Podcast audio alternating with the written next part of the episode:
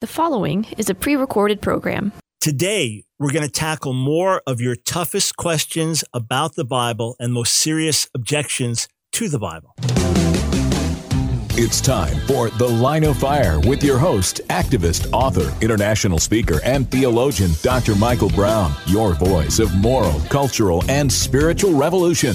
Michael Brown is the director of the Coalition of Conscience and president of Fire School of Ministry. Get into The Line of Fire now by calling 866 34 Truth. That's 866 34 Truth. Here again is Dr. Michael Brown.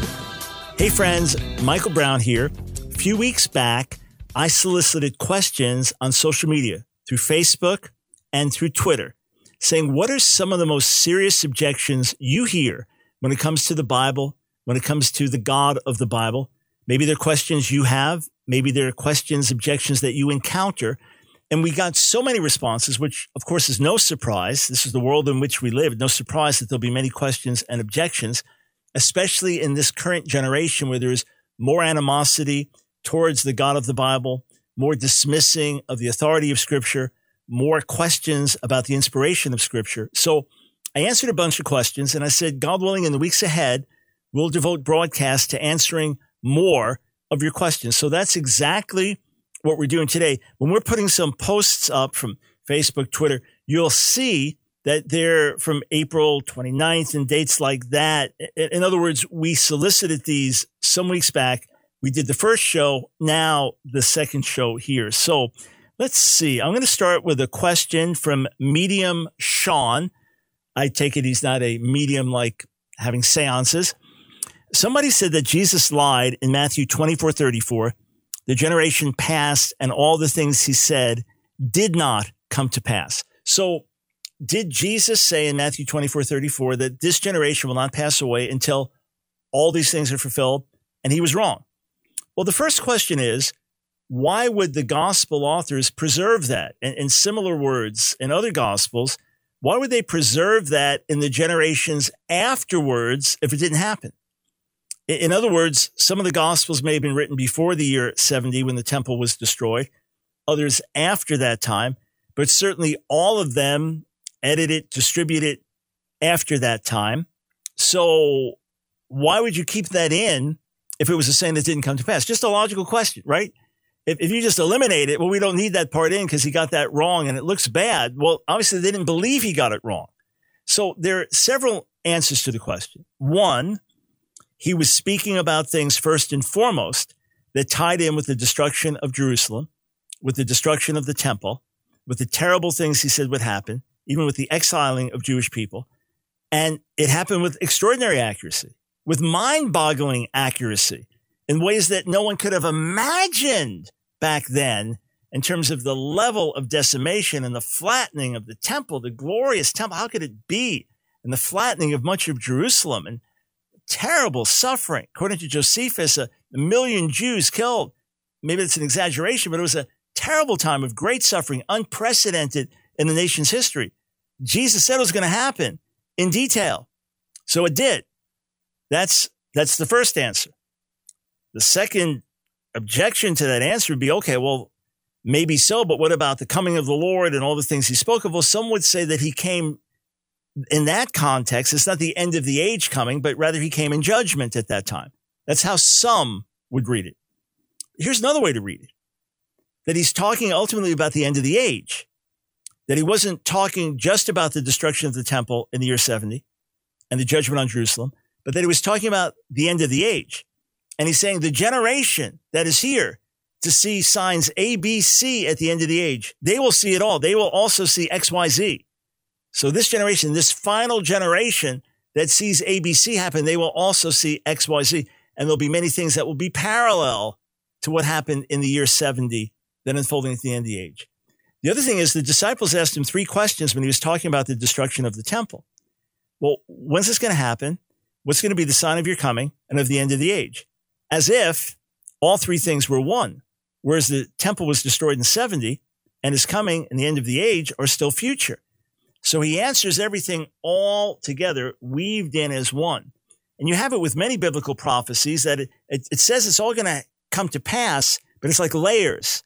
The first layer is now, the second layer may be a thousand years later, but when the prophet receives them, it feels like they're very close.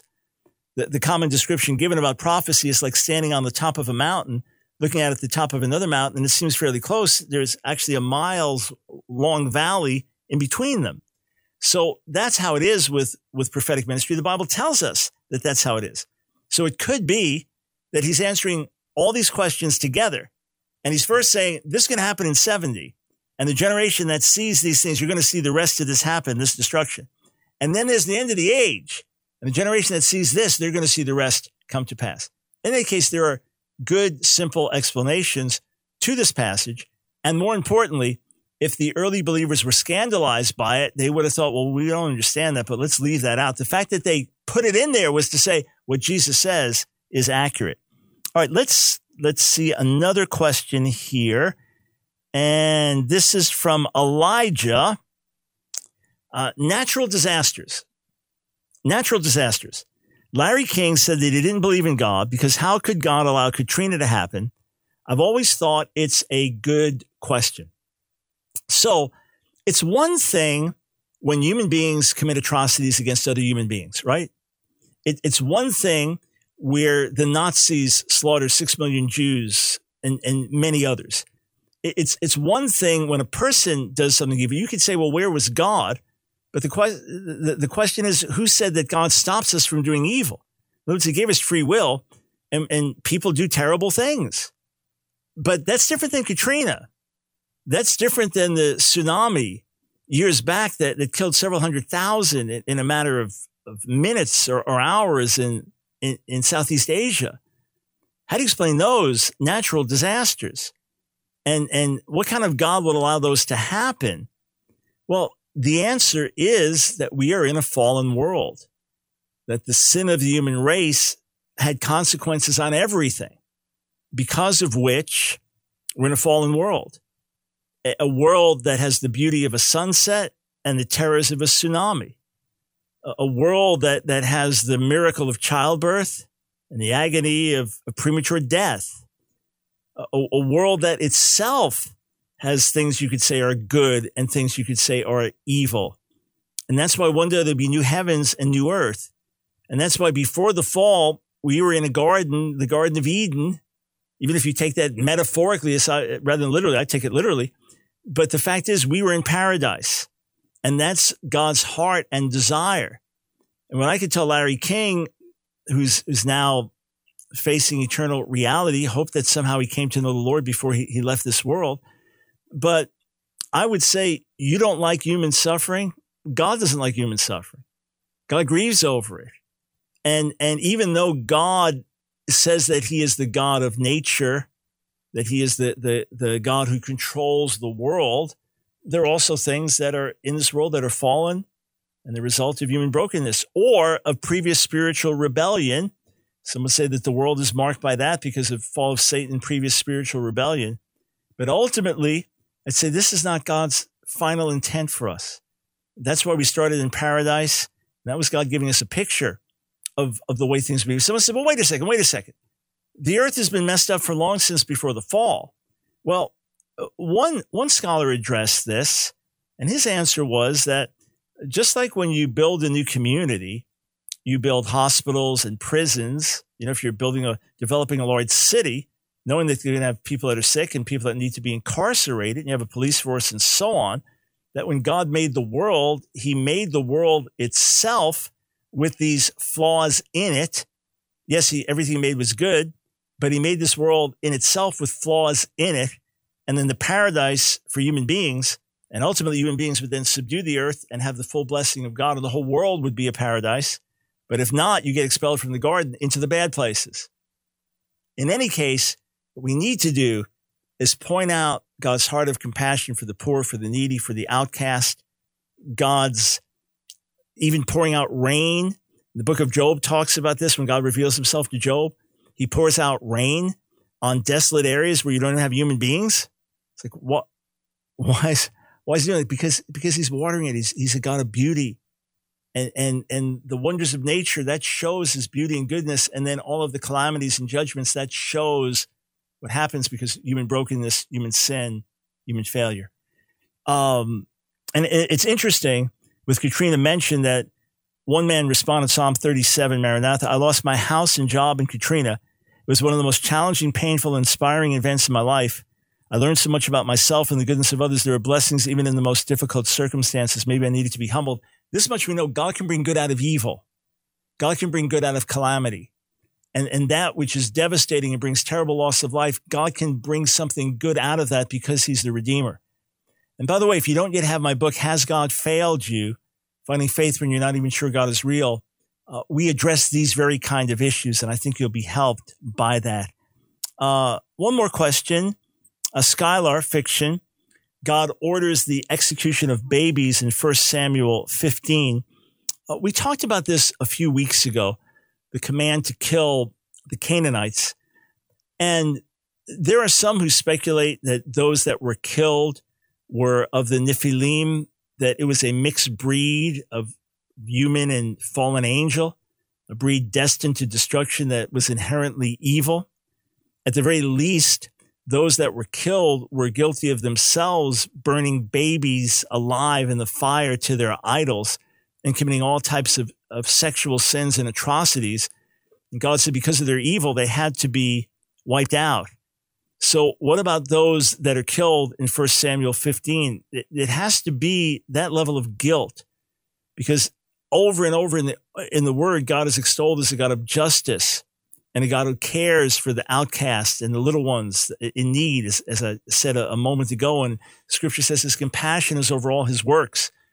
And it could well be that even DNA and things passed on generationally that, that you have people who become increasingly wicked by their very nature.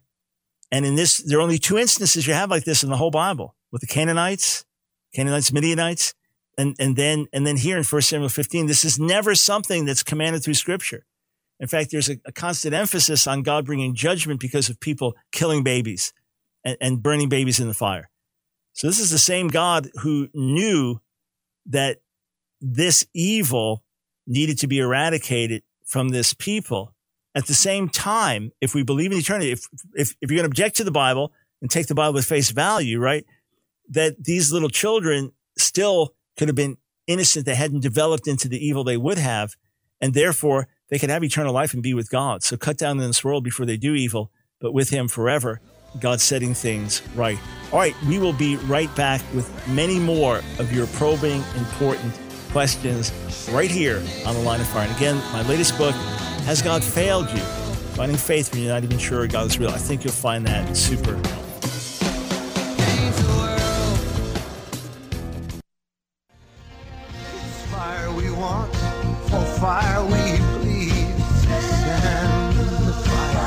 It's The Line of Fire with your host, Dr. Michael Brown. Get into the line of fire now by calling 866 34 Truth. Here again is Dr. Michael Brown. Thanks, friends, for joining us on The Line of Fire. Uh, now, here we are later in May. So, it was a few weeks ago, the end of April. I solicited questions on Facebook and Twitter asking for your toughest objections, either that you struggle with or that have been presented to you, objections to, to the to the Bible, the God of the Bible and said that I'll be answering them in the in the days and weeks ahead. So we did part one. Now we're doing part two, still focusing on objections to the Bible. Uh, we'll look at larger philosophical questions and questions about the existence of God in general in, in some further broadcasts, God willing. That's what we plan to do. But um, let's go back over to Twitter. Here's one from the JBGIF King on the slavery topic, he meaning me discussed with DJ Hammurabi, so digital Hammurabi, and agreed it was troublesome. So the whole issue of slavery in the Old Testament, this was something sanctioned by God. This was something given by God. We've addressed it before, but I'll address it again in brief, at least. That uh, under no circumstances does the biblical narrative and the biblical laws, under no circumstances do they justify the African slave trade. Under no circumstances does this justify that you go into other countries, that you kidnap people, that you separate them from family, that you ship them across uh, the the ocean uh, with m- millions dying along the way, and then subject them to brutal lifetime slavery. No, there's nothing in the biblical system that justifies that. There's one verse in Leviticus 25 that talks about you can buy slaves from neighboring countries, but even then, there were still rules about the treatment of slaves within Israel. And, and even then on the Sabbath, everyone would rest. So, so there were, there were still issues in terms of how Israel was to treat others. But two things I want to emphasize. One, this was under the Sinai covenant, and it's not part of the newer and better covenant. It was under the Sinai covenant, and it is not God's eternal best. The second thing is that it was a massive improvement on the conditions that Israel was used to when they were slaves in Egypt. The idea that there has to be compassion on, on an Israelite slave. And, and, and scholars have even debated, had major debates. Do we translate the Hebrew word eved as, as slave or as servant? Or as an indentured servant? Uh, what should we say? Because if you just say slave, then we, we think of African slave trade and the horrors of that. If you just say servant, you might just think of someone that, you know, works in somebody's home as like a butler. And it was in between those.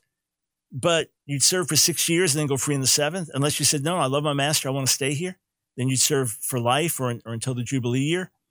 The, there were requirements as to how the master had to treat the, the slave. Uh, as I mentioned, everyone resting on the seventh day, the Sabbath. If, if you got angry with your slave and knocked your tooth out, to go free over that.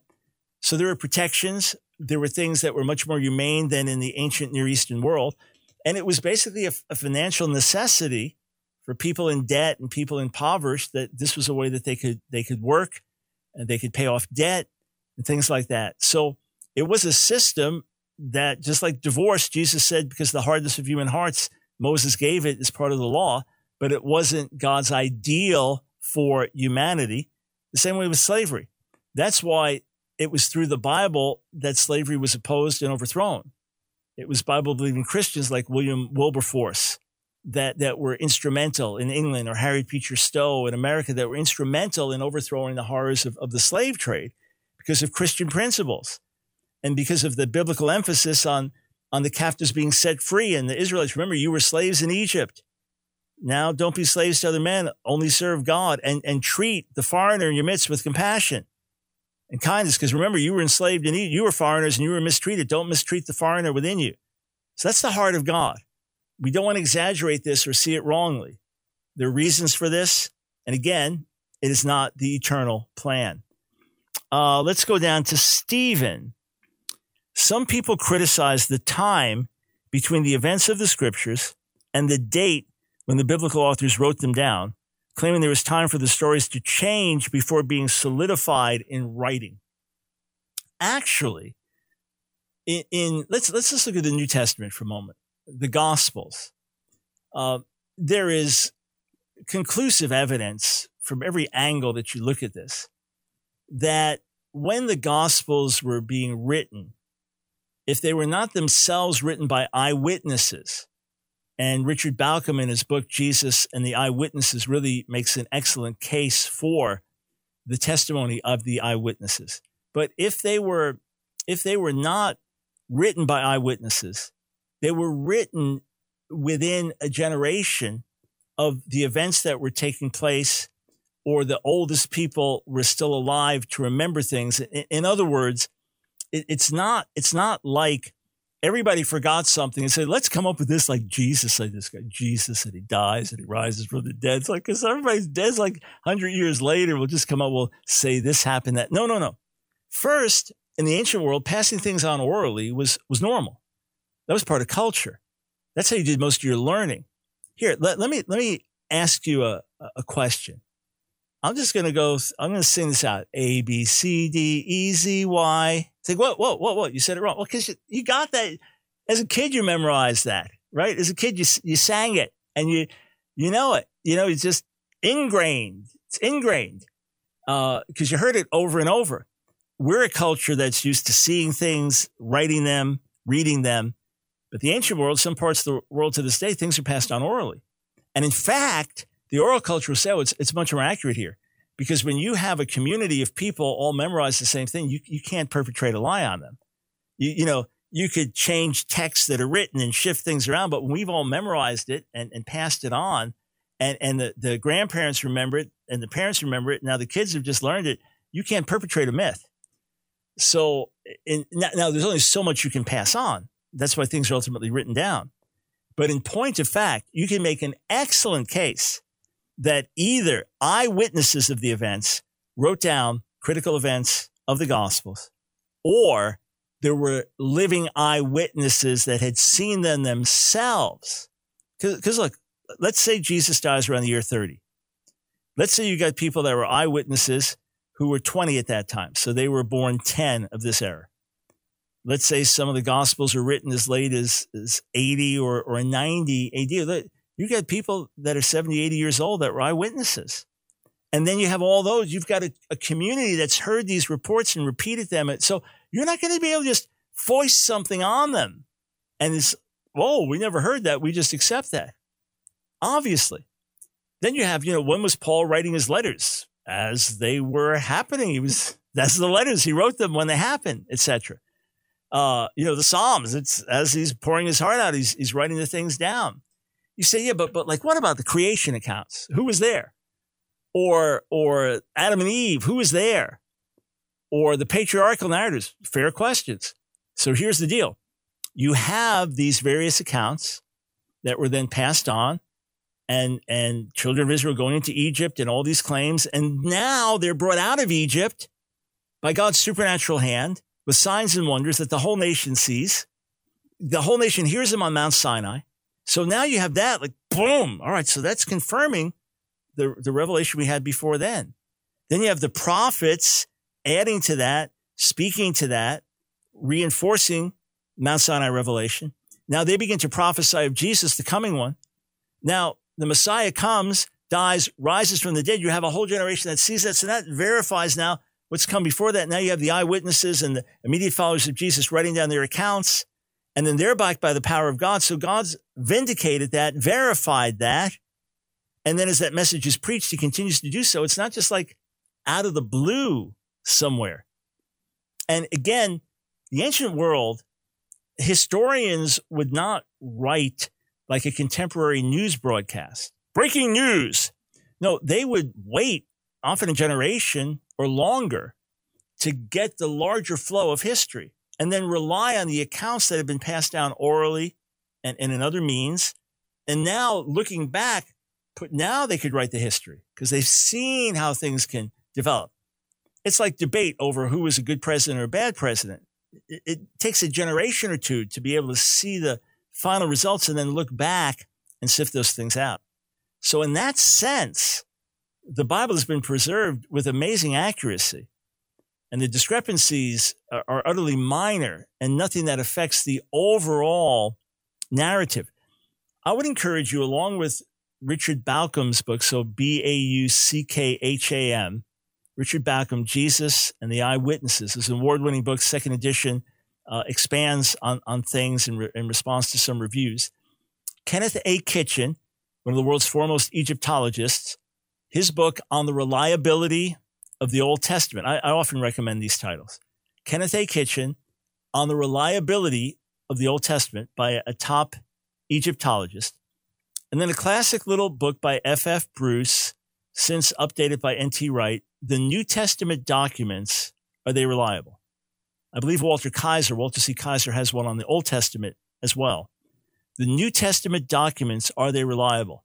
In fact, the, the, the F.F. Bruce book, one of the foremost New Testament scholars of the last generation, uh, I believe that's available just as a, a free PDF that, that, you can read online. And of course, you can buy it as I said, updated edition by, by N.T. Wright. You'll, you'll be stunned by what you read.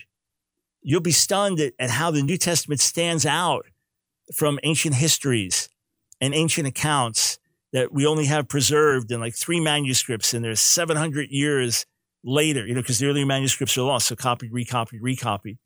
No, we have an embarrassment of riches of New Testament documents and at least one that many scholars date to within a century of the death and resurrection of Jesus, which is extraordinary to have a manuscript that early and saying these things were being passed on before then. Okay, we've been answering your Twitter questions. I'm going to go over to Facebook. Again, these were posted at the end of April, so don't post them now. But we'll continue to answer as many of these questions as we can. It is our joy and privilege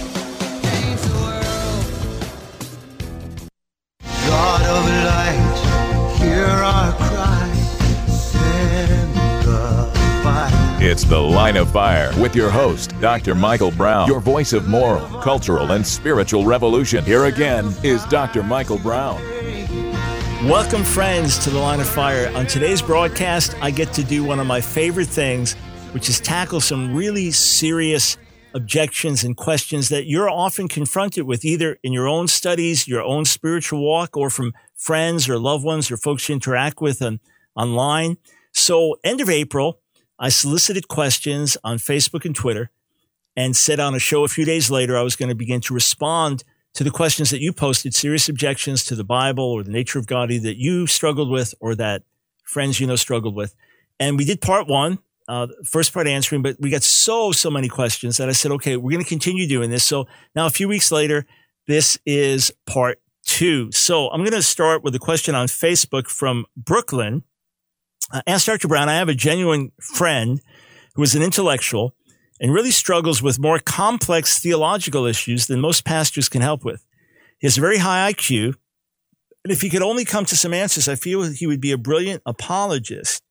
Recommendations on Old Testament scholars in discussing the concept of Elyon and the beliefs behind there being multiple gods referenced in the Old Testament, or anyone you could think to put him in touch with that would be willing to listen to his questions, doubts, would be an answered prayer for me. Thank you. My husband and I love and appreciate your ministry so much. Well, well, thank you for the, the good word. I appreciate that. And I appreciate your love for your friend. Obviously, really pray for him. Really, really pray for him. Uh, that's the greatest thing you could do that God would work in his heart, that God would make him aware of his own sin, his own need, that he would somehow have a revelation of God's reality and would be drawn to him in repentance, even a revelation of God's love through Jesus. But along with praying for him, which is the most powerful thing you could do, I, I would do a few things. First, I would ask him, Hey, has, has he ever watched a debate like with, say, a William Lane Craig? You know, maybe William Lane Craig versus Christopher Hitchens or, you know, so a brilliant philosopher like, like Craig or a brilliant mathematician like John Lennox, and both of them with strong science backgrounds, like Lennox debating Dawkins or has, has he watched any of those? Would he watch them together with you? just so he sees there, there people out there. Maybe he'd watch my debate with Professor Bart Ehrman. Does the Bible provide an adequate answer to the problem of suffering? So, you know, see if he'd do that. And maybe you've done this already, but others like this, here are some suggestions. The other thing is, is ask him, is, is willing to read much? Is, is he willing to, to dig in deeper and try to understand these things more? Maybe uh, if he read John Oswalt's book, the Bible Among the Myths, John Oswalt, O S W A L T. Maybe that would open his eyes to the uniqueness of the God of Israel compared to the gods of the ancient world. A book I just mentioned in an earlier segment, Kenneth A. Kitchen, foremost Egyptologist, uh, on the reliability of the Old Testament. That's the name of that. Maybe, maybe something like that would, would help him. Uh, maybe if he struggled with the nature of God, the God of the Old Testament, books by Paul Copan. You know, is, is God a moral monster? C O P A N. Or David Lamb, L A M B, as it sounds. A God behaving badly. Maybe these types of books w- would help him. And, or, or some of the books, books by John Walton, where he, he looks at the Old Testament and issues relating to the Old Testament from a little different perspective, uh, as a, an ancient Near Eastern scholar as well maybe these would be of help and maybe he could reach out to some of these people and, and they'd be willing to interact with him. The other thing is he could send some of his questions our way, although it's very difficult for me to interact with everyone directly. Uh, maybe I, I, take one of his questions and, and, and talk about it at length on the air. Uh, and I, I, do have an associate who's an Old Testament scholar and fluent in, in Hebrew, Russian, and English, Jewish believer. So Messianic Jew and Old Testament scholar, he answers Jewish related questions that come into our ministry and copies me on all his answers. Uh, maybe if your friend writes in and, and, says, Hey, I'm Brooklyn's friend and Dr. Brown asked to be aware of this, I'll, I'll see that. So maybe I could address things in that way. Um, okay, let's see. This is uh, okay. Rena, Rena had a hard time answering how God could tell someone to kill his own son. Even though a ram was provided, I couldn't answer how God could request it in the first place. A valid question, right? Valid question. If if someone heard a voice today, you know, and you see them walking down the street, you know, and holding the hand of their child with a knife in their hand, it's like, where are you going? Um, God told me to sacrifice my child. You you you call nine one one on the spot. You, you'd rescue that kid from abuse and potential death. Uh, I had an atheist ask me, what if God commanded you to kill me? So he asked me if God commanded me to kill him, an atheist, would I do it? I said, well, God would not command me to murder you. And he said, well, what if God commanded? I said, well, he would not command me to murder you. He doesn't just command his people to go kill someone in, in innocent blood. That would be murder. And God's not a murderer. I said, now, if you were an ISIS terrorist and you were about to slaughter a group of children and, and I was a sniper with orders to take you out in the military, yeah, I'd take you out and save those children. And that would be a good thing, just like the Allies uh, fighting against Hitler and the Nazis did a good thing. But here you're talking about God commanding Abraham, testing him, Genesis 22, right? God tests him, tells him to kill his son. Okay, so there are three answers to the question. Number one, God never intended it. God was not going to let it happen. Not a hair on Isaac's head would be injured. That's the first thing. You say, but where would the command even come from? In the ancient world, people sacrificed their children to gods. They did that. So this was not something that would be unheard of for the deity to, to, to make that demand or for someone to think that in worship of their deity, that this was a good and right thing to do. The third thing, though, is that this is God's way of teaching Israel and all generations, I don't want human sacrifice. I don't want you to do this. So it's a powerful object lesson in that regard. And then finally, it was a way of Abraham demonstrating his love for God, that he was willing to even sacrifice his own son, the one through whom all the promises would come, the one for whom he waited for 25 years, that he was willing to sacrifice and believing that God would raise him from the dead. Even if he did that, God would raise him from the dead, as Hebrews 11 tells us. That's where Abraham's faith was. Because he does say to his attendants, well, we're going to go to the mountain and we'll come back. We, we, we will come back. So somehow in his mind, he felt even if I kill him, God will raise him from the dead. So this is anything but just a mandate of God saying, go ahead and kill your child. Now, this is God forever saying, I don't want that. You say, isn't that what he did with Jesus? No, Jesus is a perfectly righteous one, laid his life down on our behalf. He took our place. Big, big difference. So that, that's how I would answer that. Um, let's see, Stefan, divine hiddenness, and thus God's silence when you suffer.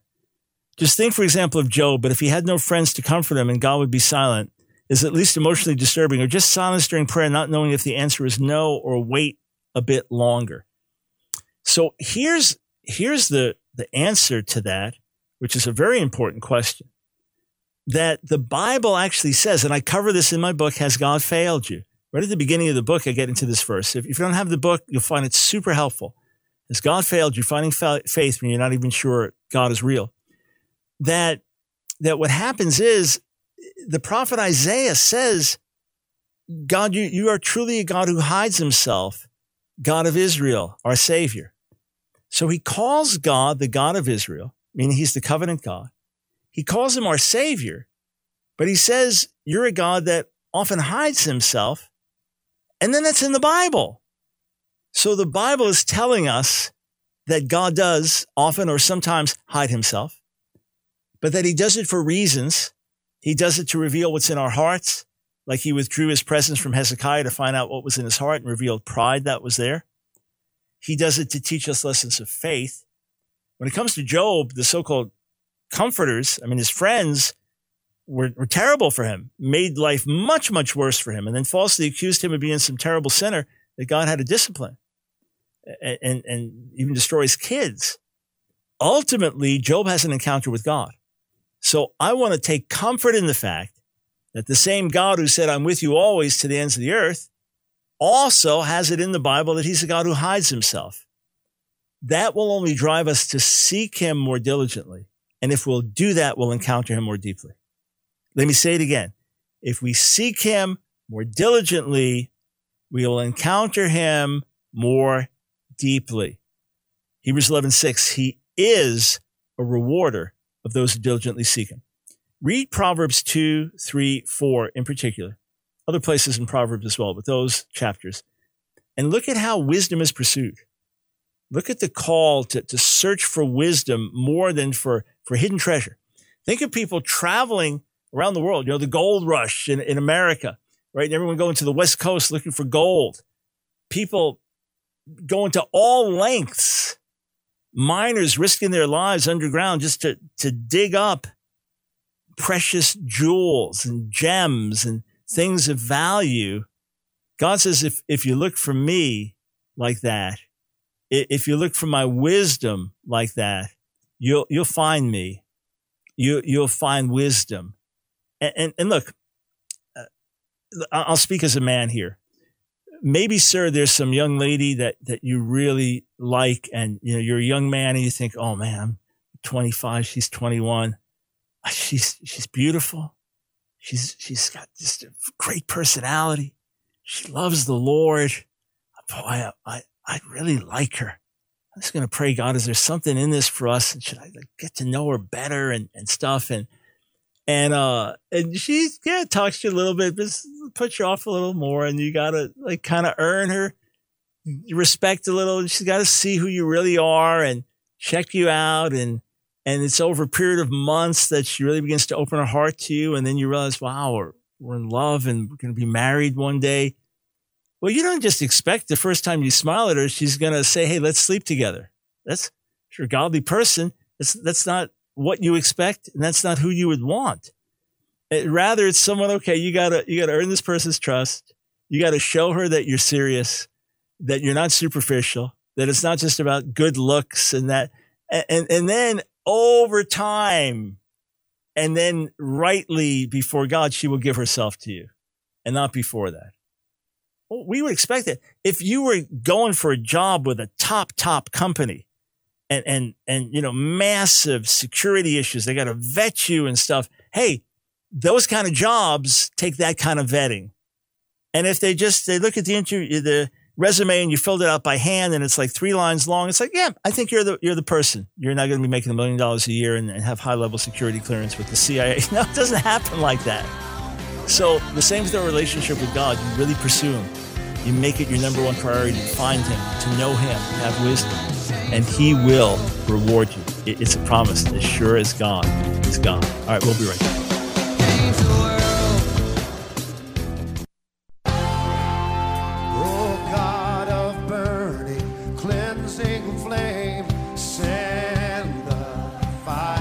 It's The Line of Fire with your host, Dr. Michael Brown, your voice of moral, cultural, and spiritual revolution. Here again is Dr. Michael Brown. Boy, I, I really enjoy answering your questions, and, and thank you for trusting me with, with such difficult questions, painful questions, hard questions, saying, Hey, Dr. Brown, I think you can help with these. I'm, I'm glad that, that you want to put them in our direction, and we'll do our best to answer them with integrity before God. Let me just say this You'll never get a cheap answer from me.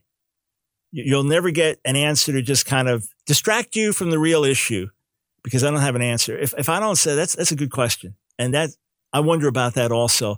And I, I got to dig deeper to, to find out more. All right. So some more questions that were posted for us. This is, this was the end of April, um, thereabouts that questions were posted. Let's see. This one is uh, Mark and Amy. Why does God protect and spare some people and not others? Why does God allow children to be abused and killed? Those are the two questions I get the most. So let's deal with the second one first. Why does God allow children to be abused and killed? Because he gave us free will. Yeah. Oh, the consequences are utterly horrific. The, the realities are, uh, are the suffering of, of little ones is mind boggling. Some years ago, maybe about 10 years ago, I read some news about a girl that had been kidnapped. I was following the story, just some dreadful news a girl had been kidnapped. Across the street from where she'd been kidnapped was a, a former uh, child abuser, sex offender that was out of jail, but they found no evidence to connect him to the crime. It turned out he was the one that in the middle of the night, he crawled in through a window, kidnapped the, the girl, maybe she's eight, nine years old, and then sexually abused her and then killed her. But, but when they, when they unearthed where he, had buried her with his favorite doll, they discovered that as far as they could tell, she was buried alive. And uh, when I, when I heard that, I became so overwhelmed. I thought God should destroy the whole human race. If one of, if one of us could do something that evil, just wipe out the whole planet. I was so overwhelmed with human guilt. And it's hardly one person committing atrocities like that. Why does God allow it? Because he gave us free will. It's that simple. You say we shouldn't have created us at all. Well, why don't we all just commit suicide? Because we want to live. Well, why doesn't he just press a button so we don't do evil? Okay, how about we press a button? You can never make a choice the rest of your life, but you'll be happy. No, I want to be able to make choices. So if we want to exist and we want to be able to make choices, then there are going to be horrible things that happen. It's reality. Why doesn't God do something about it? Well, he did. First, he works in the world all the time. Secondly, he sent his son to die for our sins, to give us eternal life. And, and third, he will bring final judgment on this world and forever and ever and ever will show the beauties of his redemption. But if we're going to exist and if we're going to have free will, then it's going to be evil like this. Well, then the first question, okay, well, why does God protect and spare some people than others? We don't know. Now, some, it's a promise. In other words, here's a godly person, God fearing, God honoring, living for him and God protects that person because they're honoring him and they put their trust in him and he delivers them from evil. And others are defiant and rebellious and sinful and they get cut down prematurely. Well, that happens all the time.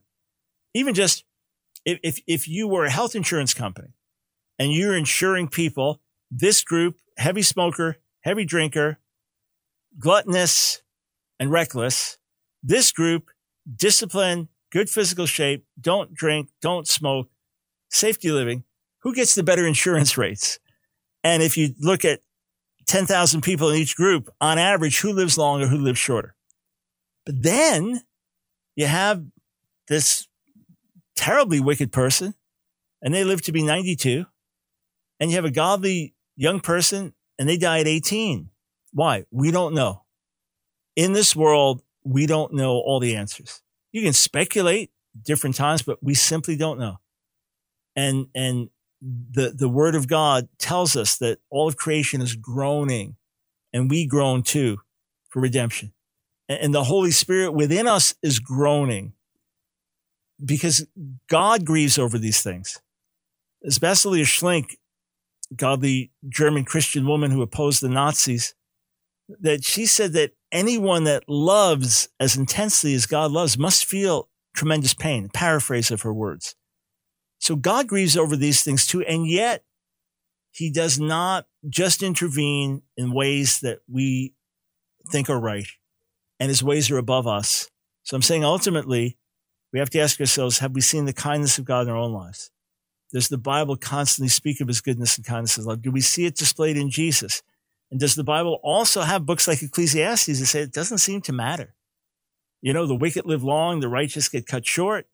You work your whole life to accumulate things. Now it's given over to some son that's just a fool. He loses it all. For what? What's the purpose of it all? There's a whole book dealing with that, but then saying, you know, in the end, fear God, keep his commandments. That's the only thing that makes sense. You have a book like Job where, where Job challenges God. In Has God Failed? You have a whole chapter. Just what would Job say? to someone suffering? What, what, what would his words be? We don't understand why certain things happen. But if we hold on to God, we'll see him bring good out of evil. We'll see him bring redemption. We'll see him bring hope out of hopeless situations, resurrection out of death. And we'll know, I, I don't know why this prayer wasn't answered. I don't know why this person died, but I know that God is good and faithful and not indifferent. Good question. Um, Stephen, uh, obviously, well, no, this actually got a few people responding with with uh, likes. Why would God let his God let his people believe crazy conspiracy theories about vaccines? Again, lets us believe what we want to believe. Well, why would he stop that when he doesn't stop people from being downright atheists? Why would he stop that when he doesn't stop a Hindu from believing that there are 33 million gods? Why does he stop that when he doesn't stop heresies within the church? That's why we have all the warnings in the Bible. Warnings against false prophets, false teachers. Um, Diana, the accuracy and trustworthiness of the Bible. So here's where it gets really interesting. That the more you study scripture and put it against its ancient Near Eastern and Greco-Roman background, the more you're stunned by accuracy, by familiarity. Here, let, let me just give you one, one proof. A book I referenced earlier in the broadcast, Jesus and the Eyewitnesses by Richard Bauckham.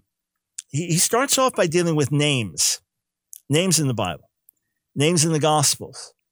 You say, well, what's the big deal about names? Okay. If, if I'm writing a book, um, today about America before the Civil War, if I want to get that right, uh, in other words, I've got to get the names right. I've got to get if somebody earns money, what they were earning at that time. Like if, if I'm using, let's say Kristen is a common name now, or, or, or Jonathan is a common, whatever the names are, right? But they were totally rare names back then. Or I've, I've got geography wrong because things have shifted. You know, this was a major city then, but it's not now. And if I don't have all the facts right, anyone reading that, if I'm trying to write history of them, they'll immediately say, you're way off here or trying to write a novel, a historical novel about those times. So you're, you're way off. That's, that's not the way it was. So if the gospels were written by people who weren't there, who didn't have the background, who didn't know the facts, the, the, the sights, the sounds, that kind of thing, then it would be immediately revealed because of the historical records we do have. You, you say, well, why couldn't they just go back and study the records? Because they didn't have the records written then. In other words, we have the data compiled and scholars can look at it but you didn't have that data available. So, for example, from from inscriptions, from tombstones, from uh, contracts, from things with names, that we have a good idea about the time of Jesus as to what the most common men's names were and what the most common women's names were. And basically, you go through the Gospels, and that's what's reflected there. It's like well, if they didn't write it that time, how would they have known that, you know, 100 years later? So they, would be getting a lot of it wrong because they'd be using the names that were common in their day and things had shifted.